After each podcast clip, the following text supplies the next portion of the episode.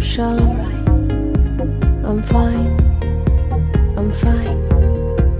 I'm fine. 胡言乱语，想说就说。大家好，欢迎来到新一期的《一车烂话》节目。那今天我们又回归了我们的电影闲聊时间，我是大家老朋友烂木头。我是车厘子，呃，车厘子学妹，你知道吗？最近我干了一件事情，我去二刷了一部电影。哎呀，你知道我上一次二刷电影是什么时候吧？不知道呀，是什么时候？我上一次二刷电影可能还是两两年前去看了日本的那个新海诚的电影《你的名字》，哦，所以我很多年其实没有二刷一部电影了。那这嗯部电影就是我们最近啊、已经上映了大概有十天左右的时间，嗯啊，国产青春片，也是我第一次看到的一部国产粤语青春片《嗯过春天》，非常适合这个季节啊，因为最近是春暖花开，嗯，对吧？大地复苏， 但其实这个片子虽然它是在春天上映的，嗯，但其实内容方面还挺不纯天的，这句话，这对句吧？话就不说是得那好，种什么开开心心谈恋爱的那种让人对很有朝气的，然后那种片子嘛，对，其实这部就是片最子简。单意义上的青春片。对，其实这部片子我们两个人是大概在两个星期前的今天，嗯，我们一起去曹安影城看了他当时的一个点映，嗯，看完之后我们其实聊了很多，我当时一直在说一句话，这个片子不像是一个处女座导演拍出来的片子，是，这个片子的内容多的有点太多了。他拍的非常非常的满，他其中既有这种十六岁青春期少青春期少女的一个，呃，青春的焦虑、友情和朦胧的爱情，也有包括她自己作为一个单飞少女，她在家庭方面对父亲、对母亲、原生家庭的一种困惑，呃，身份的一种焦虑。嗯，呃，当然啦，呃，很多人也也觉得它里面的一些嗯走水这样的一种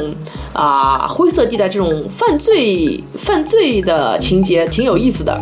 嗯、当然也有一些高潮。嗯，对，所以有些人也把它当成一个像犯罪片、剧情片来看，所以我会觉得这个片子里面要讲的东西还挺多的。嗯嗯，但我其实觉得这个片子虽然它的其实背景是比较复杂，是讲那个女主角她呃，嗯刘子佩她是一个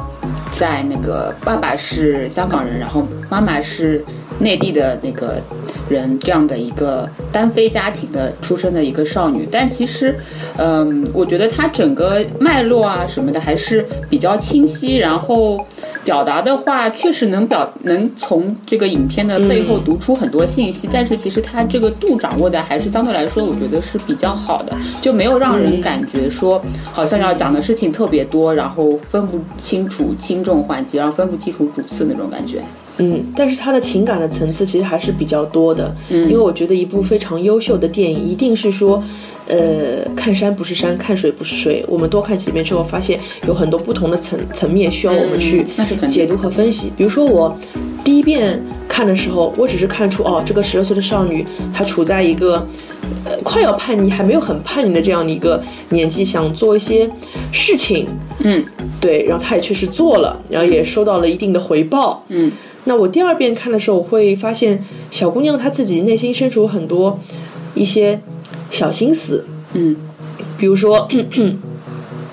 走水的时候，她把她的那个手机呃摔碎了。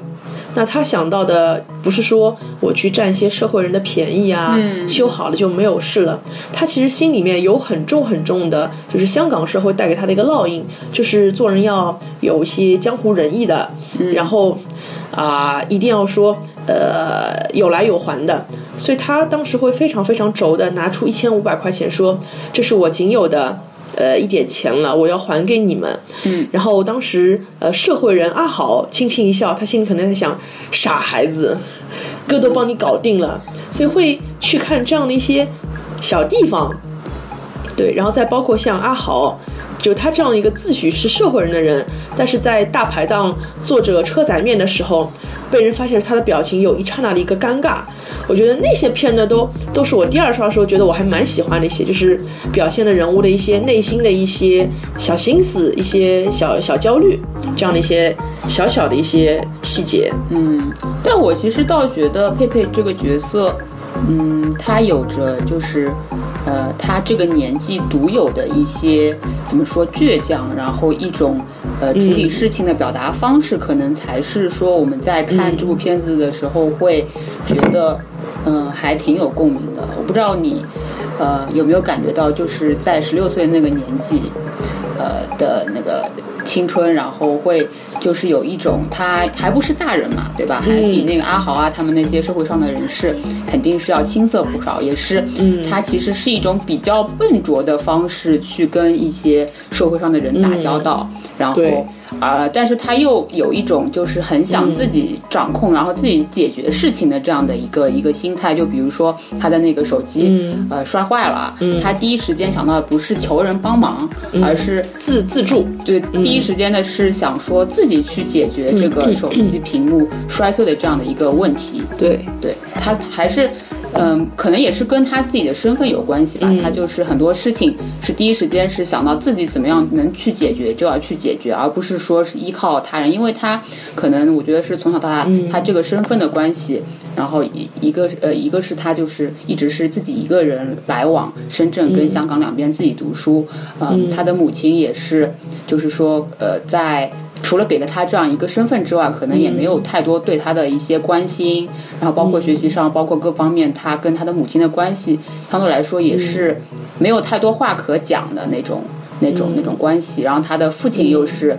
呃，后来呃，看到后来会发现说，应该可能是有另外的另外一的些家庭，然后家他庭的特特甚至是他的身份能不能就是嗯公之于众也不一定的这样的一个尴尬的处境，所以他的父嗯亲可能呃从小也没有给到他很多的父爱在那里，所以他的嗯从小就成长的轨迹来看的话，应该是一个嗯什么事情都还是要靠自己去解决的这样的一个一个少女，一个在这方面是还是心态非常成熟的一个女孩子，特别是她要。嗯，和她的朋友去日本玩，她对想到了说自己要去餐厅打工这样的方式来赚钱，这样肯肯定说是，呃，我我觉得是对一般人来说，他肯定是不会首先想到这种方式去去赚钱的，肯定是说先尝试问父母要啊，或者是怎么样子啊，对吧？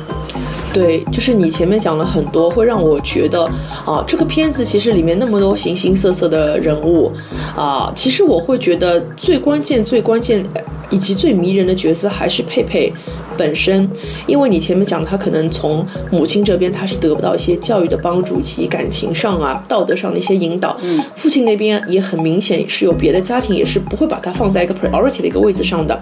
所以这让我想到，其实佩佩在电影一开始，她是一有一场逃学的戏，嗯，她去了一个游艇上，结果她逞强，跳到水里，她溺水了，嗯，呃，我觉得其实溺水这场戏会让我觉得它像是一个隐喻，她的之前十六岁之前的生活就就像是一个非常 hopeless 的一个溺水者，就是她在水，她在水底下是没有人可以救得了她，一直是她一个人。呃，处于一种失声的这样的一个状态，也没有人是可以倾听她的一个心声。她其实在这个年纪是需要有一个人把她捞上来的。嗯，所以我们一开始会看她有个很好的朋友叫 Jo，、是一个香港本土少女。然后很有意思的是，我为什么会知道《过春天》这个片子，就是因为我看到它的第一款海报是两个女孩子，呃，在走廊里拉拉扯扯，是很青春、很青春片的感觉，会让我想到日本的那个岩井俊二的《花与爱丽丝》啊，嗯，所以我当时其实一直以为这就是一个日系的一个少女之间的青春片。所以看到后来发现，哎，那个把她从水里捞上来的不是她的好姐妹，是一个社会人，嗯，是那个叫阿豪的一个男主角。所以我其实还蛮喜欢那场戏，因为这场戏其实我们之前也讨论过，哎为什么要让他溺水呢？为什么要让他被人捞起来？我觉得这其实是一个隐喻，把他捞上来之后，他会对男性开始有了初次的那种憧憬。嗯嗯，是，这也能解释为什么其实到了最后，他的这种对男性的憧憬啊，也是有了一定的这个幻灭。嗯，对他就是，呃，可能他自己下去的时候也没想到说到底是谁会把我叫上，或者根本就没有想过这么多，你觉得呢？呃，首先还是他自己想表现一个逞强，嗯，对然后没有想到那是他和这个男主角第一次的一个肌肤相亲，所以他在呃被救起来的时候，阿豪是很快就上去了，并责问另外一个女孩子说：“你怎么不下去？”嗯，就是责问他女朋友嘛。对，但是佩佩你会发现，他还是在水下，他没有迟，他迟迟没有上来，他抱着那个栏杆，嘴边有那种很微妙的这种微笑，所以一直到他们两个人后来绑手机的那一场戏啊，号称非常高级的情欲的那一场戏，嗯，第一遍看我也觉得很很惊艳，但是我第二遍看的时候，我觉得其实倒也还好，因为。嗯，我觉得那场戏就是有已经有一种水到渠成、顺理成章的一种感觉，因为前面都铺垫的蛮好了。嗯，对对对啊，我觉得呃，佩佩和阿豪的这个感情就是两个人可能是一方面是在那种呃第一阶段就是呃一个是朋友好好友的女呃男朋友这样的一个角色，嗯，他其实可能会对这个阿豪有一点点好感，但是又不敢。太多表达，然后碍于说是朋友的男朋友，所以呃也没有做过多的幻想，但是肯定他还是有想过，我觉得，因为呃阿周就是一个看上去就是一个怎么说，不知道他对这个阿豪这个男朋友认真到什么程度。当然没有认真了。对啊，对啊，就但是他后来又表现出就是自己男朋友被抢了就很生气嘛。呃，其实我觉得这个都很正常，因为在十六岁的年纪啊，就是那种呃无所谓的啊，都可以的啊，谈着玩玩的啊，但是你要抢我东西啊，不行的啊。嗯，对对对。然后佩佩就是后来后来，嗯，跟了那个阿豪上上了山顶之后嘛，嗯，然后感觉两个人的交流更更暧昧了进一步了之后，他就他就仔细的问了一下周，说，嗯，呃，你对阿豪等于是、嗯是认真的吗？嗯然后你不是要去爱尔兰吗？嗯，你还这么介意干什么什么什么的，就还是有颇具心思在里面，就有可能那个时候对阿豪已经有点就是呃有非常大的好感了，只是对，只是碍于就可能还没有走，所以他也没有办法再再继续下去，就或者怎么样子是两个人还是有一种互互撩的一个过程。嗯，其实这个片子我一开始真的非常期待两个女生的友谊能够有一个很好的交代，但是看第一遍的时候，我还是遗憾的心情比较多，因为你会发现阿啾这个人，她就是一个非常 typical 的一个港女。嗯嗯嗯就是看事情看得很犀利，也很现实的。嗯，说我当然不能告诉他我要走了，男人嘛就是这样子，你跟他讲了，他还会对你好啊。嗯，就非常非常现实这样的一个非小常姑早娘熟，的一个小姑娘，包括说她最后发现，呃，女主角抢了她的男朋友，她会口不择言的去说一些侮辱她嗯的话。会说出你跟你妈一样都是做鸡的，就是这种非常嗯、怎么说非常表的那些话，对，这个出女来孩子其实她身上有一些表里表表气的这样的一些行为哦，会让我觉得，嗯，正像你经常说的一句话，女人何苦为难女人？好吧好吧，嗯。对，还是会觉得，嗯为什么女孩子之间的友情就是会变得这样子？就让我想到了我们第一次看完之后，我们会说，嗯，这个片子其实里面有很多桥段和国过往的一些国产青春片还是可以搭上麦的，就是有一个青春的公式，嗯、是两个女孩儿加一个两个女孩儿关系之外的男孩儿，比如说《花与爱丽丝》，嗯，他们都同时爱上了同一个学长。啊，但是两个人之间总要让来让去吧，谁也不好意思让，对吧？嗯。再比如说我们的这个《黑处有什么》里面，也是有一个平凡的女孩儿和一个风姿绰约的女孩儿，以及一个社会男孩儿，也有一些说不清道不明的一些关系，就会觉得好像在女生的友谊当中，总需要有一个男性来检验他们的真情。 总需要 push 一下嘛。对啊，如果对是只只讲友谊的话，就没意思了呀。对，但是我在二刷的时候，我注意到，嗯、呃，其实，在片尾的时候，我们的女主角她是有收到一个明信片，你有注意到吗？我其实我也二刷了一下，我仔细关注意了一下这个、嗯这个场景，嗯我觉得可能是他没有寄出的明信片，因为上面并没有邮戳。嗯，因为就让我想到了那个在《黑处有什么》里面，呃，非常非常像的是，女主角也收到了一个来自远方的明信片，是她当年那个好朋友给她寄过来的。嗯嗯所以我在想，这个明信片有没有可能是啾真的一个人去了北海道，给她寄来了一个啊、明信片呢？因为它的背后好像是那种日本的那种那种景点的那种照片。嗯，不知道哎，因为有两种解读吧，一个是是纠寄来的，嗯，他就知道了那个佩佩到底是这期间干了点什么，所以他就可能也是原谅他了嘛。然后就给他给佩佩寄了个明信片。嗯，还有一种可能就是佩佩想要去日本的时候，把这个明信片寄回寄给寄给自己，或者说寄给寄回来，但是没有去成，所以就把这段、等于说把这段友谊也好，整个把这段去日本之行的这个憧憬也好，都封存了起来，这样的一个解释。嗯，因为我还是觉得影片有必要为这两个女孩子的友谊去画一个圆满的句号也好，逗号也好，还是希望能有这样的一个交代的。因为这个片子，我个人一直很戏谑的称它为呃一场北海道之旅引发的案件。嗯，但其实你会发现，嗯，导演他不但没有交代佩佩跟周的友谊的这个结局，也没有交代佩佩跟阿豪的这个感情线的这个结局，所以说，其实我觉得还是更多的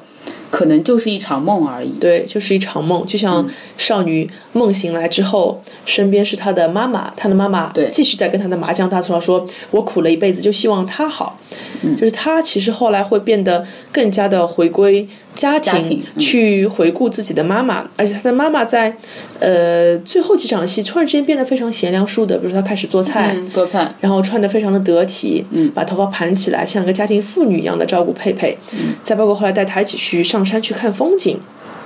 嗯，然后这个时候他们母女之间好像才有了真正的一种互动，而之前就好像两个人在两个不同的世界，嗯我觉得这个也是，嗯，非常好的一个诠释吧，对这个青春，因为，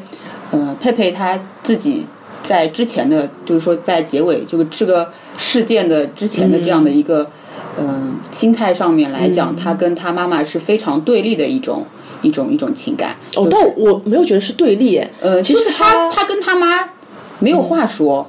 就是这倒这倒不是对立，我觉得没有话是说，他一直希望这个人，我我妈妈不应该是这样的，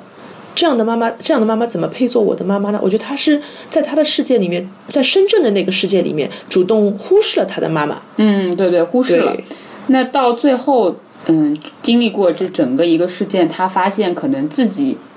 想当大人，但是很多事情是没有办法真的像大人那样去解决这样一个矛盾的。嗯，就像经历这样的一次事件，呃，这个梦就破碎了。之后，他可能才也也可以说是说理解母亲，或者说是